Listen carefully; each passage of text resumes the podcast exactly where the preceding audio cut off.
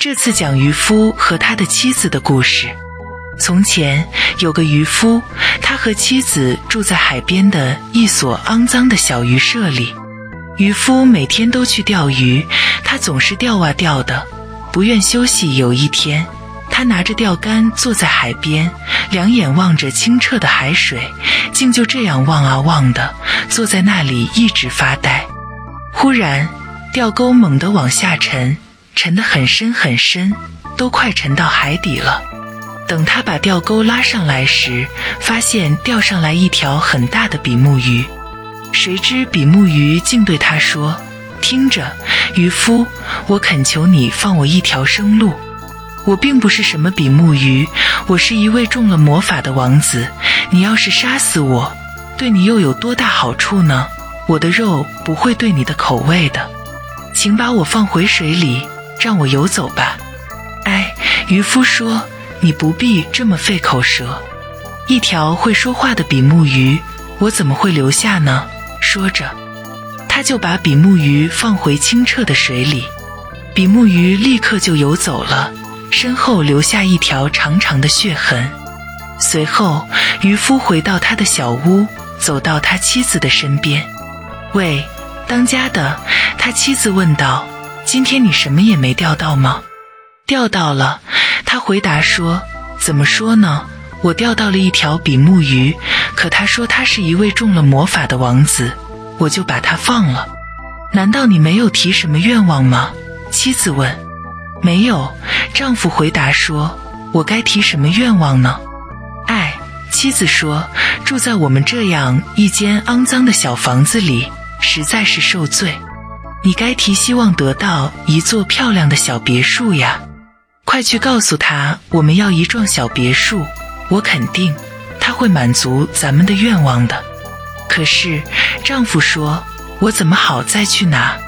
哎，妻子说：“你捉住了他，又放走了他，他肯定会满足咱们的愿望的。快去吧。”渔夫还是不太愿意去，可又不想惹他妻子生气，于是就去了海边。他来到海边时，海水绿得泛黄。也不像以往那样平静。他走了过去，站在海岸上说：“比目鱼呀，你在大海里，恳请你好好听我说仔细。我捉你放你没提愿望。”老婆对此却不饶又不依。那条比目鱼果真朝他游了过来，问道：“他想要什么呀？”“，渔夫说，刚才我把你逮住了。”我老婆说。我应该向你提出一个愿望，她不想再住在那个小屋子里了，他想要一幢小别墅。回去吧，比目鱼说，他已经有一幢小别墅了。渔夫便回家去了，他妻子已不再住在那个破破烂烂的渔舍里，原地上已矗立起一幢小别墅，他正坐在门前的一条长凳上。妻子一见丈夫回来了。就拉着他的手说：“快进来看一看，现在不是好多了吗？”随即，他们进了屋。小别墅里有一间小前厅，一间漂亮的小客厅，一间干干净净的卧室。卧室里摆放着一张床，还有一间厨房和食物贮藏室，里面摆放着必备的家具，锡制铜制的餐具一应俱全。还有一个养着鸡鸭的小院子，和一片长满蔬菜水果的小园子。瞧，妻子说：“不漂亮吗？”漂亮。丈夫回答说：“咱们就住在这儿，快快乐乐的过日子吧。”这个嘛，咱们还要想一想。妻子说。他们随后吃了晚饭，就上床休息了。他们就这样生活了一两个星期。有一天。妻子突然时，听着，当家的，这房子太小了，院子和园子也太小了。那条比目鱼可以送咱们一幢更大一些的。我要住在一座石头建造的大宫殿里。快去找比目鱼，叫他送咱们一座宫殿。哎，老婆，丈夫说，这别墅不是够好的了吗？咱们干嘛非得要住在宫殿里呢？胡说！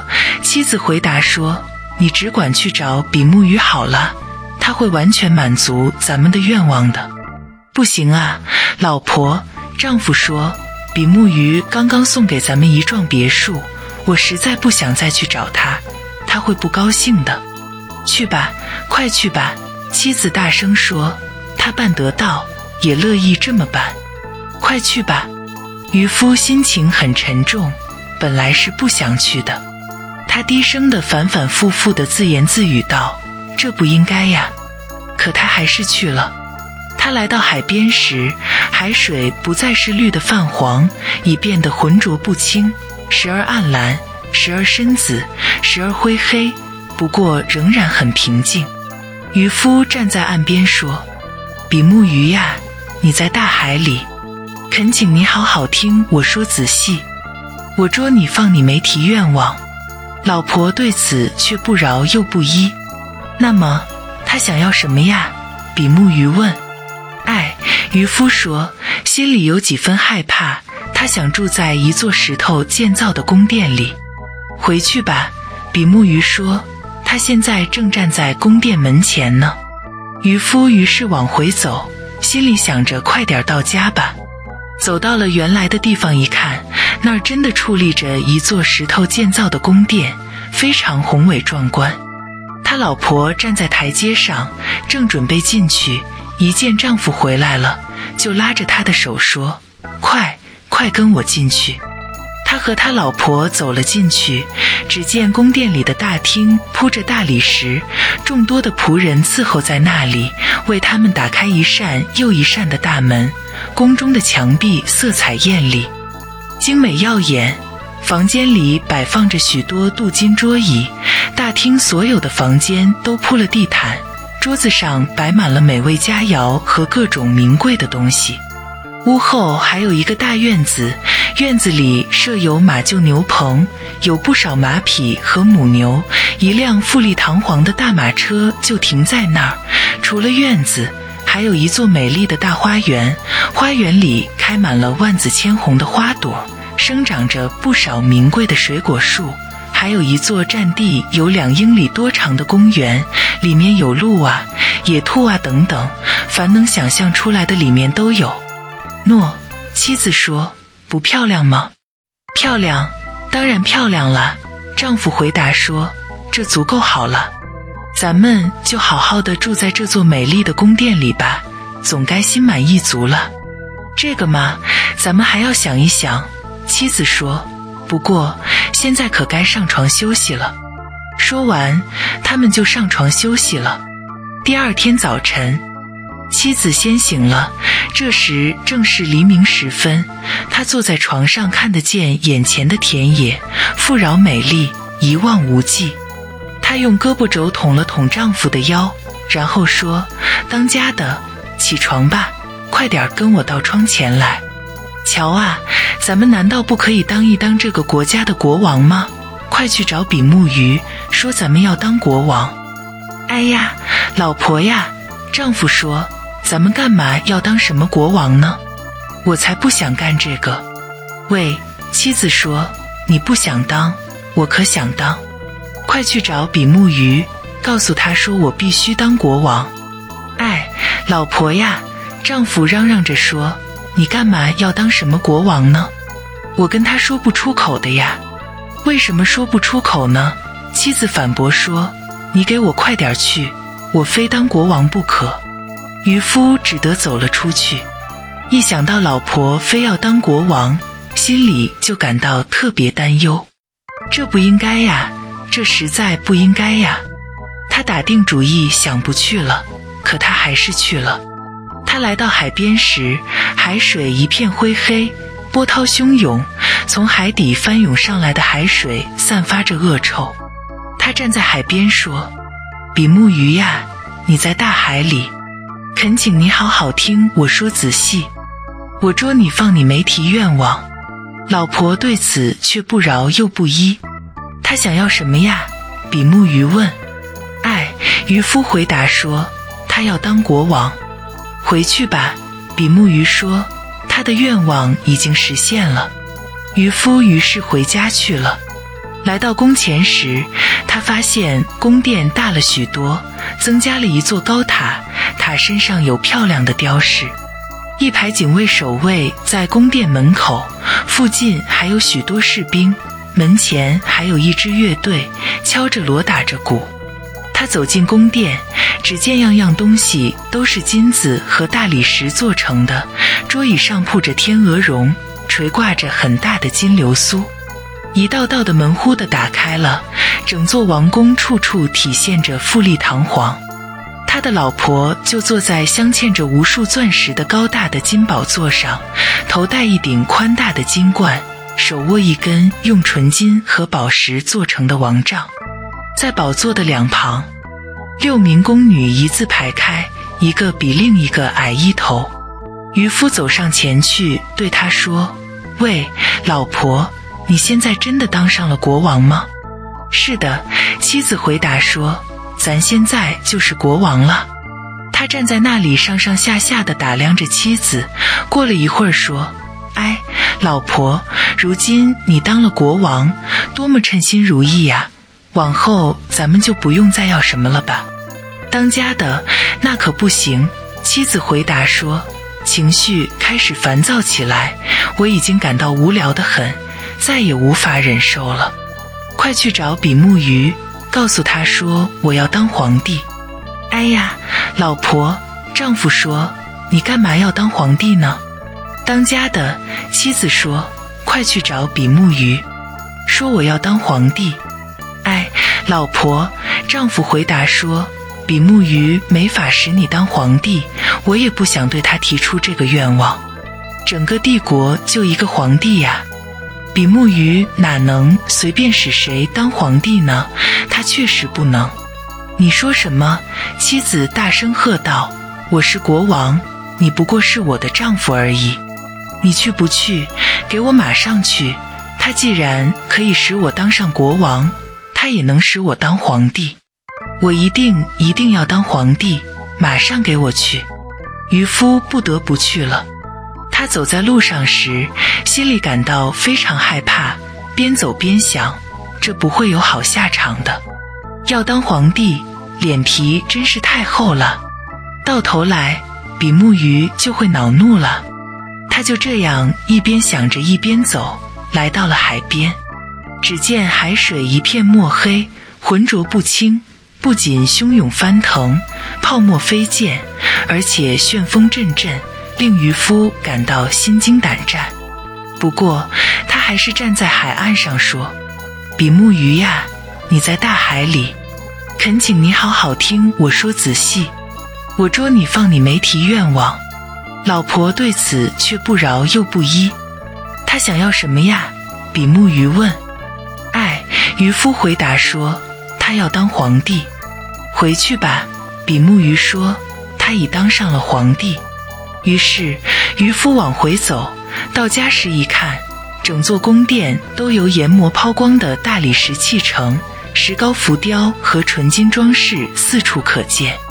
宫殿门前，士兵们正在列队行进，号角声、锣鼓声震耳欲聋。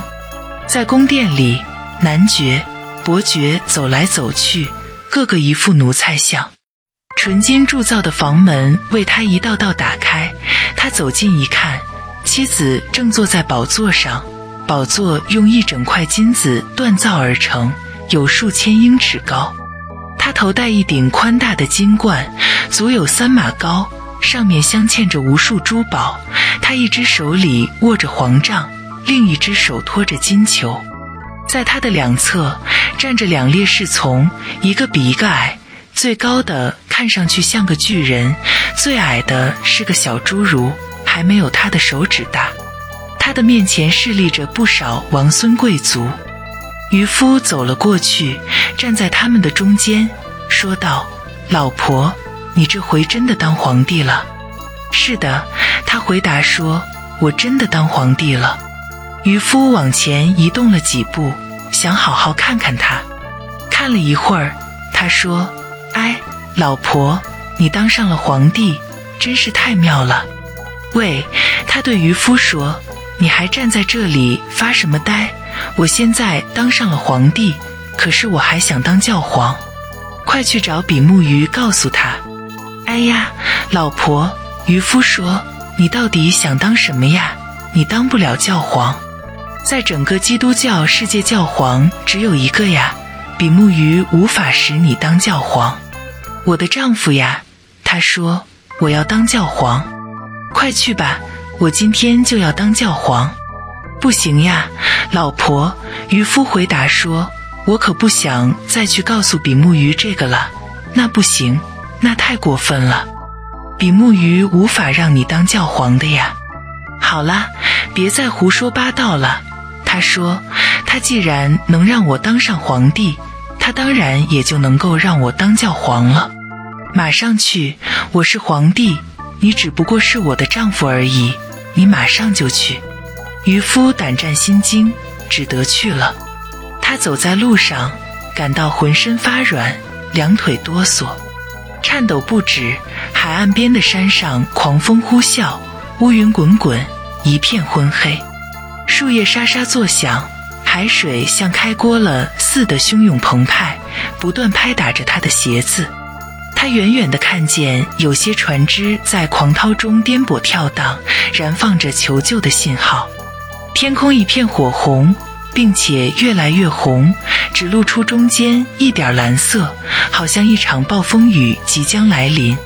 渔夫站在那里，浑身颤抖，说道：“比目鱼呀，你在大海里，恳请你好好听我说仔细，我捉你放你没提愿望。”老婆对此却不饶又不依，他想要什么呀？比目鱼问。爱。渔夫回答说：“他要当教皇，回去吧，他已当上了教皇。”比目鱼说。于是渔夫往回走，到家时一看，一座大教堂矗立在那里，周围是几座宫殿，人们正潮水般拥挤着往里走。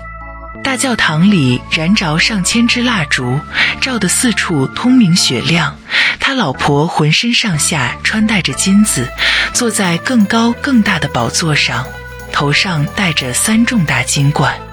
教会中的众多显贵簇拥在他的周围，他的两侧竖立着两排大蜡烛，最大一根大的就像一座高大的宝塔，而最小的一根则跟普通的蜡烛差不多。天下所有的皇帝和国王都跪在他的面前，争先恐后地吻他的鞋子。老婆，渔夫看着他说：“你现在真的是教皇了吧？”“是的。”他回答说：“我是教皇。”说着，他凑上前去，好好打量了一番，感觉他像耀眼的太阳一般光辉灿烂。看了一会儿之后，他说。老婆，你当了教皇，这可真是太了不起了。可他呢，坐在那里泥雕木刻一样，一动不动。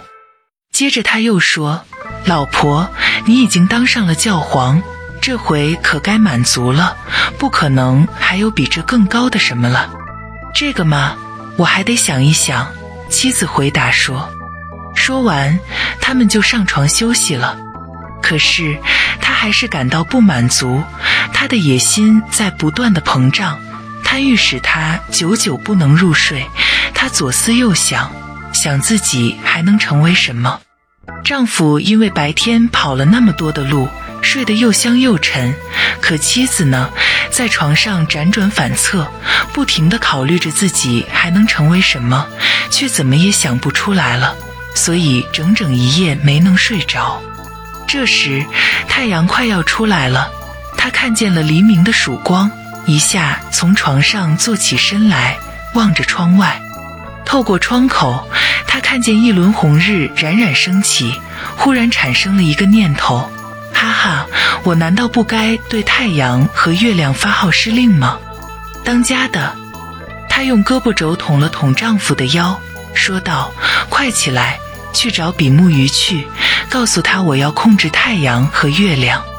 丈夫睡得迷迷糊糊的，一听她这话，吓得从床上滚了下来。他以为是自己听错了，就揉了揉眼睛，大声地问：“老婆，你说什么来着？”当家的，他说：“要是我不能对太阳和月亮发号施令，要他们生他们就生，要他们落他们就落，我就没法活了。我要按自己的意愿，要他们什么时候升起，不然我就难以有一刻的安宁。”她极其凶狠地瞪着丈夫，吓得他不寒而栗。快去！她喊叫起来：“我要成为太阳和月亮的主人！”哎呀呀，我的老婆呀！渔夫跪在她面前说：“比目鱼办不到这个呀，他只能使你成为皇帝和教皇。好好想一想，我求求你了，就当教皇算了。”一听这话，她勃然大怒，脑袋上的头发随即飘荡起来。她撕扯着自己的衣服，朝着丈夫狠狠地踢了一脚，冲他吼叫道：“我再也无法忍受了！”我再也无法忍受了，你给我快去！渔夫赶紧穿上衣服，发疯似的跑了出去。外边已是狂风呼啸，刮得他脚都站不住了。一座座的房屋被刮倒，一棵棵大树被吹翻，连山岳都在震颤着身子，一块块的岩石滚落在大海中。天空雷鸣电闪。一片漆黑，大海掀起滚滚的黑色巨浪，浪头有山那么高，浪尖上翻涌着白沫。渔夫嘶声力竭地喊道：“比目鱼呀，你在大海里，恳请你好好听我说仔细，我捉你放你没提愿望。”老婆对此却不饶又不依。那么他到底想要什么呀？比目鱼问。爱，渔夫回答说。他想要当太阳和月亮的主人。回去吧，比目鱼说。他又重新住进了那个破鱼舍。就这样，他们一直在那儿生活到今天。